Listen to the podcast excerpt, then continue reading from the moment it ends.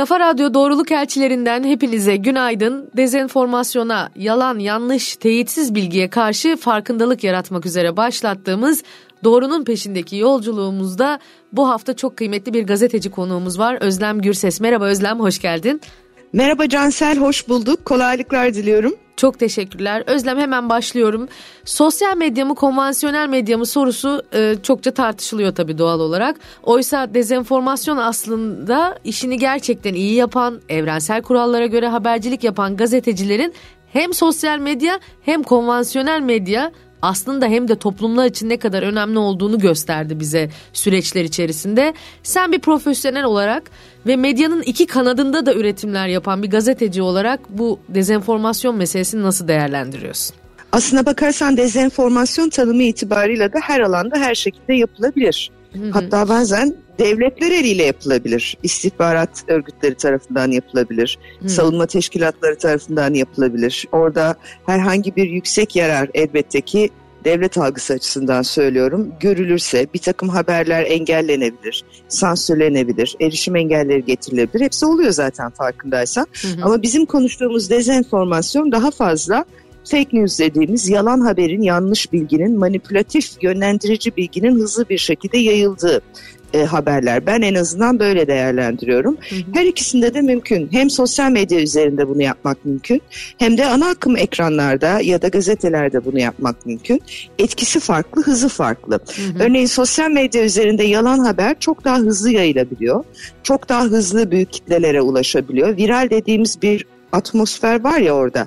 Birçok farklı sosyal medya uygulaması üzerinden herhangi bir no name yani anonim ismi belli olmayan kimliksiz bir hesap üzerinden örneğin yalan bir videoyu yalan demeyelim de eski tarihli konuyla ilişkisi olmayan ya da işte bir video game içinden alınmış bir oyun içinden alınmış bir bölüm sanki aslında savaşta şu anda yaşanmaktaymış gibi kesilip editlenip montajlanıp bir e, ekran üzerinden hemen paylaşılabiliyor.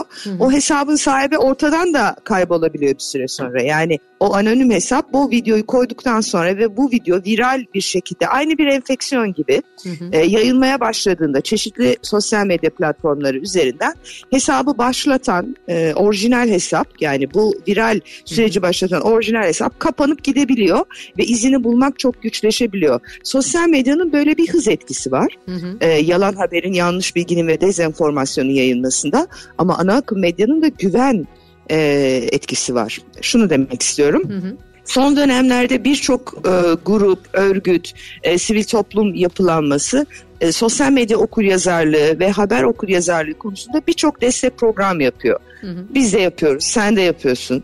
E, dolayısıyla burada bir farkındalık artışı sağlandı.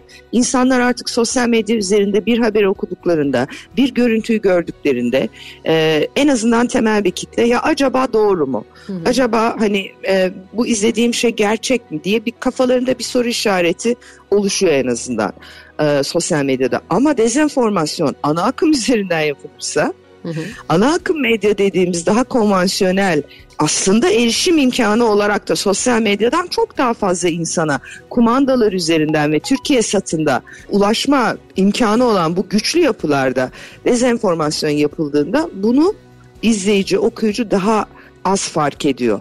Niye? Çünkü orada güven duygusu daha yüksek. Hı. Oradaki farkındalık duygusu daha az. Diyor ki ya bir dakika bu bilmem ne televizyonda yayınlandıysa Hı. hatta bu bir devlet kurumu bile olabilir zaman zaman ya da işte efendim bilmem ne gazetesinde yayınlandıysa kesin doğrudur. Öyle değil. Evet. E, Oysa ki o yapılar üzerinde de dezenformasyon mümkün. Hatta bazen oradaki haber üreticilerinin, meslektaşlarımızın o dezenformasyonun bir parçası olduğunu anlamadan bile bunun e, içinde olmaları mümkün. Dolayısıyla hakikaten çok zor zamanlardayız. Yani bu post-truth çağı e, bizim için, gazeteciler için işleri daha da karmaşık ve çok e, zorlayıcı hale getirdi.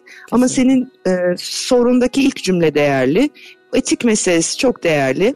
Her seferinde sorumluluk aslında haberi üreten gazetecide daha fazla. Dönüp her seferinde teyit mekanizmasını birçok koldan ve farklı kaynaktan çalıştırmamız gerekiyor aslına bakarsan çok kıymetli şeyler söylüyorsun ama şunun altını da özellikle çizmek lazım.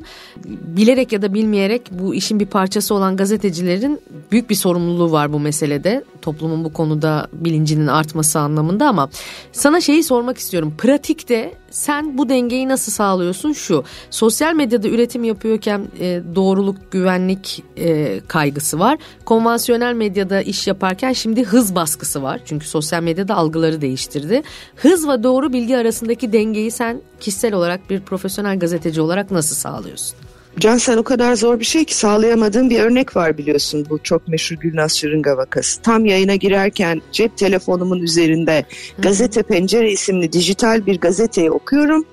Ee, yayına girmeden önce Selçuk Candan Sayar'ın köşesinde yayınlanmış küçücük bir şey görüyorum. Hı-hı. O sırada e, o sırada da böyle acayip bir dayak olayları gazetecilere şiddet iklimi var. Dedim ya aa böyle bir şey olabilir mi yani? iki satır okudum tam Kerim Rota ile bir yayına giriyorum. Yanlı röportaja. E, kapattım cep telefonu ekranını ve bir cümle olarak yayının içinde ya böyle bir şey okudum bu olabilir mi diye sorduğum hı hı. Kerim Rota'nın da şaşkınlıkla sanmıyorum ya dediği iki cümleden ibaret bir e, bir yayın ve bunun üzerinden neler oldu neler biliyorsun. Hı. Ben de tabii ki haklı olarak bir özür e, açıklaması yaptım ki doğrudur bu hataya düşmemem gerekirdi. Neden düştüm tam bu hız nedeniyle işte. Hı hı. Şimdi ben onu yayından önce okuduğum halde yayında söylememeliydim. Ne yapmalıydım? Doğrusu şuydu. Şimdi gördüm ya onu. Selçuk'un bir aslında mizah köşesi yazdığının farkında değildim. Dönüp bunu Selçuk arayıp Selçuk'a sormalıydım mesela. O zaman Selçuk diyecekti ki ya Özlem ben orada bir mizah yazısı yazıyorum aslında. Hı hı. Yani bu bir şaka. Ben o anda ekranımda onun şaka olduğunu fark etmedim mesela. Hı hı. Hızla teyit mekanizması arasında düştüğümüz e, sıkıntılı durumu aslında anlatan bir hal. Biz son dakika yayıncısıyız. Televizyonda iş yapıyoruz ve hiçbir son dakikayı atlamamak istiyoruz. Hiçbir özel haberi, hiçbir bilgiyi atlamamak istiyoruz. Ama öte yandan teyit mekanizması dediğin zamana yayman gereken ve zamana ihtiyacın olduğun bir mekanizma. Hı hı. Tüm tarafları araman lazım.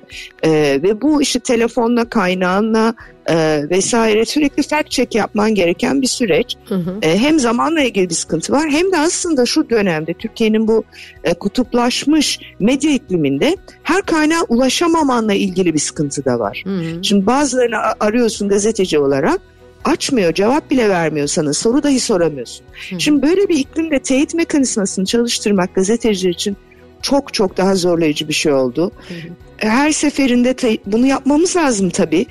Ama nasıl dengeyi sağlıyorsun diye soruyorsun. Ya bazen de sağlayamıyorsun Cansel. Evet. Yani bazen de yapamıyorsun ama bedeli de ağır oluyor. Dolayısıyla her seferinde aslında kafanda onun olması lazım. Yani dur bir dakika bir saniye. Hı hı. Yani bir de bir rekabet duygusu var ya sosyal medyada. İlk tweet'i sen yazacaksın. ilk postu sen koyacaksın filan gibi.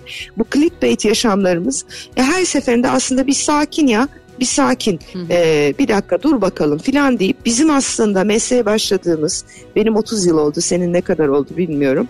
E, bütün bu e, süreç içinde öğrendiğimiz o bu işin fabrika ayarlarını, ABC'sine her seferinde geri dönüp internet yokken, sosyal medya yokken, hı hı. hatta cep telefonu yokken ne yapıyor idiysek onu hatırlayıp onu tekrar yapmaya başlamamız lazım e, fabrika ayarlarına dönmek bunu başka konuklarımız da altını çizmişti. Gerçekten önemli. Bu e, sürat felakettir diye bir şey var ya. Evet bu bir sürat çağı. Buna uyumlanacağız ama e, mesleğin ana kodlarını da dediğin gibi atlamamak gerekiyor. Seni de ayrıca ben tebrik ediyorum. Ülkemizde de çok sık görülen bir şey değildir bir hatayı kabul etmek, oradan ders çıkartmak ve bunu böyle geniş gönüllülükle anlatmak. Peki Özlem e, şunu da sormak istiyorum bitirmeden. Sanki e, biz bu dezenformasyondan bahsederken böyle sanal dünyada olan bir şeyden bahsediyor gibiyiz ama bunun gerçek hayatta bir karşılığı var. Çünkü dezenformasyon güçlendikçe toplum üzerinde etkisi var bunun. Kutuplaşma, nefret söylemi. Sen bunun gerçek hayatlarımız üzerindeki hangi etkisini daha yıkıcı ve tehlikeli buluyorsun? Kutuplaştırma e, etkisini daha fazla e, yıkıcı buluyorum aslına bakarsan. Çünkü nefret söylemi dezenformasyonla başlamış bir şey değil. Hı hı. E, nefret söylemi aslında hayatımızın her alanında vardı ve her zaman vardı. Hı hı. Fakat nefret söylemi sosyal medya ile internet çağıyla birlikte ve dezenformasyonun mümkün kılındığı bu ortamla birlikte rating sahibi oldu. Yani nefret söylemi yaptığı zaman alkışlanılan bir iklim oluştu vay ne güzel sapladın. İşte efendim nasıl da güzel oturttun filan.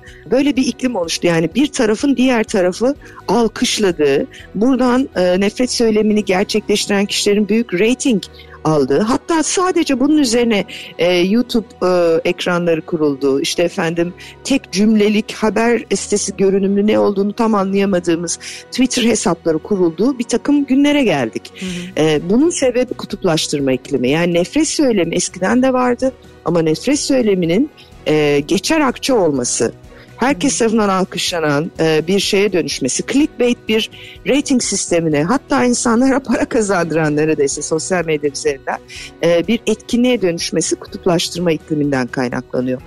Biz onu çözemezsek yani bu birbirine düşman edilen bu hamasi, e, bu aslında daha önce yani yan yana aynı otobüste, aynı dolmuşta, aynı minibüste işe giden, okula giden, e, aynı yoksulluğu paylaşan, aynı endişeleri, aynı belirsizlik duygusunu paylaşan bu insanların, bu vatandaşlarımızın birbirine düşman edildiği bu kutuplaştırma meselesini çözemezsek daha çok nefret söylemleri yaşarız. Onun için e, temel olay o. Ee, ve oradan nasıl çıkacağız? Herkesin orada kendine ait sorumluluğu kabul etmesi lazım. Hı hı. Kim yapıyorsa kutuplaştırmayı, hangi siyasi mahalle e, bunu kullanıyorsa o mahalle bu mahalle, o siyasi parti bu siyasi parti e, hiç fark etmez ama farkındaysan her yapı kendi troll örgütlenmesini kurdu. Evet. Ve o kurulmuş troll örgütlenmeleri üzerinden bir diğerine hakaret etmek alkış alan bir şeye dönüştü. Hepimizin aynı anda itiraz etmesi lazım buna. Hangi fikriyattan gelirsek gelelim. Hı hı. Bu yanlıştır diyebilmemiz lazım ve bunu açıklıkla söyleyebilmemiz lazım. Bunu yapamazsak bence Türkiye'yi çok daha derin başka sosyolojik, ekonomik, e, psikolojik e, sorunlar bekliyor. Bu kardeşlik ikliminin hiç değilse aynı gökyüzünün altında ve aynı toprağın üstünde bir arada e, yaşadığımız e, fikrinin geri gelmesi lazım. E, sonrası kolay. Hı hı. Yani bunu aşarsak nefret söylemini falan da hallederiz diye düşünüyorum ben. En zoru kutuplaştırma bana sorarsan. Sadece Türkiye'nin değil dünyanın da bir hastalığına dönüştü bu ne yazık ki. Evet üstelik de mesela göçmenlerle ilgili meseleler de e, yani kadına şiddet gibi bütün önemli meselelerde e, bu kutuplaşmanın biraz bize aklı selimi kaybettirdiğini görüyoruz. Katılır mısın? Sadece sadece aklı selim değil, gerçeği kaybediyoruz Cansel'cim. En önemli mesele bu. Hı hı. Şimdi sen eğer yani e, bir e, bir psikiyatrik hastalık üzerinden örnek vermeye çalışacağım ama e, bu örneklem e, yani yapmaya çalıştığım şey inşallah kimsenin kalbini kırmaz. Kesinlikle bir kastım yok. Baştan bunu söyleyeyim. Şizofreni biliyorsun bir e, psikiyatrik hastalık ve zor bir hastalık. Hı hı. E, benim çevremde de var ve ne kadar zor olduğunu da biliyorum. Gerçekle bağının koptuğu insanın ve hakikatten farklı bir dünyayı kendi zihninde inşa ettiğin ve onu yaşamaya başladığın bir bir durum e, biliyorsun ve o yüzden de çok zor tedavisi de çok zor. Çünkü sen kendi dünyanda bir şey yaratıyorsun, e, bir durum yaratıyorsun ve onun içinde yaşıyorsun kendi kendine. Şimdi memlekette bu kutuplaştırma iklimi, nefret söylemi, dezenformasyon yayıldıkça hı hı. insanların gerçekle bağı kopuyor. Çünkü gerçek ulaşılması neredeyse imkansız bir hale gel- geliyor. Sıradan bir vatandaş yani çocuğunu okula göndereceksin işte o gün işe gideceksin geçim sıkıntın var belki sağlık sorunların var bambaşka dertlerle uğraşıyorsun.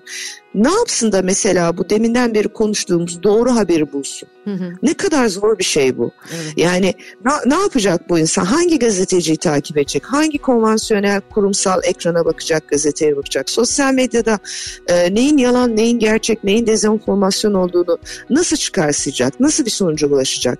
Gerçeğe ulaşmak bu kadar zorlaştığı durumlarda insanlar gerçeği merak etmekten vazgeçiyorlar. Hı hı. Şimdi bu vazgeçme hali de şizofrenik bir bakış açısı getiriyor habere. Kendin bir şey kuruyorsun, bir dünya kuruyorsun. Takip ettiğin üç hesap, beş hesap. E, oy verdiğin siyasi parti. E, kendi işte inanç sistemlerinin üzerinden. Neye inanıyorsan artık. Hı hı. Ve orada kendine bir gerçeklik hali yaratıyorsun. Bence mesela meta filan bunları çok des yani çok artıracak şeyler olduğunu düşünüyorum. Yapay zeka, hı hı. E, virtual reality dediğimiz yapay gerçeklik daha da zorlaşacak yani sıradan bir vatandaş için işler. Ve ondan sonra da şöyle bir şey oluyor. Bir kopuş yaşıyor insanlar. Hı hı. Artık merak etmiyor. Gerçeği aramakla ilgili bir refleksi kalmıyor. Bir içgüdüsü kalmıyor. Ve bu bence işte en kötüsü. Çünkü o zaman gazetecilerin de e, bir alanı kalmıyor. Çünkü hakikatin merak edilmediği, gerçeğin peşine düşünmediği hiçbir ortamda gazetecilik yapmanın bir anlamı, bir değeri var mı sence? Evet. Yaşamanın bir anlamı ve değeri var mı? Onu da ayrıca sorgulamak lazım. Çok teşekkür ediyorum Özlem. Ağzına sağlık. Ger- ben çok teşekkür ederim. Gerçeğin peşinde çok zor bir iş yapıyorsun. Bütün gazeteciler, gerçek gazeteciler çok zor iş yapıyor. Kolaylıklar diliyorum. Tekrar teşekkürler katıldığın için. Ben de çok teşekkür ediyorum. Hiç değilse bu farkındalığın artırılması için çok önemli bir işi de sen yapıyorsun. Beni konuk aldığın için, benim de bir katkım olmasını sağladığın için çok teşekkürler. Başarılar diliyorum. Yolum yolumuz açık olsun. Çok teşekkürler. Avrupa Birliği tarafından finanse edilen bu programın içeriği tamamen yapımcının sorumluluğundadır ve Avrupa Birliği'nin görüşlerini yansıtmayabilir. Haftaya görüşmek üzere.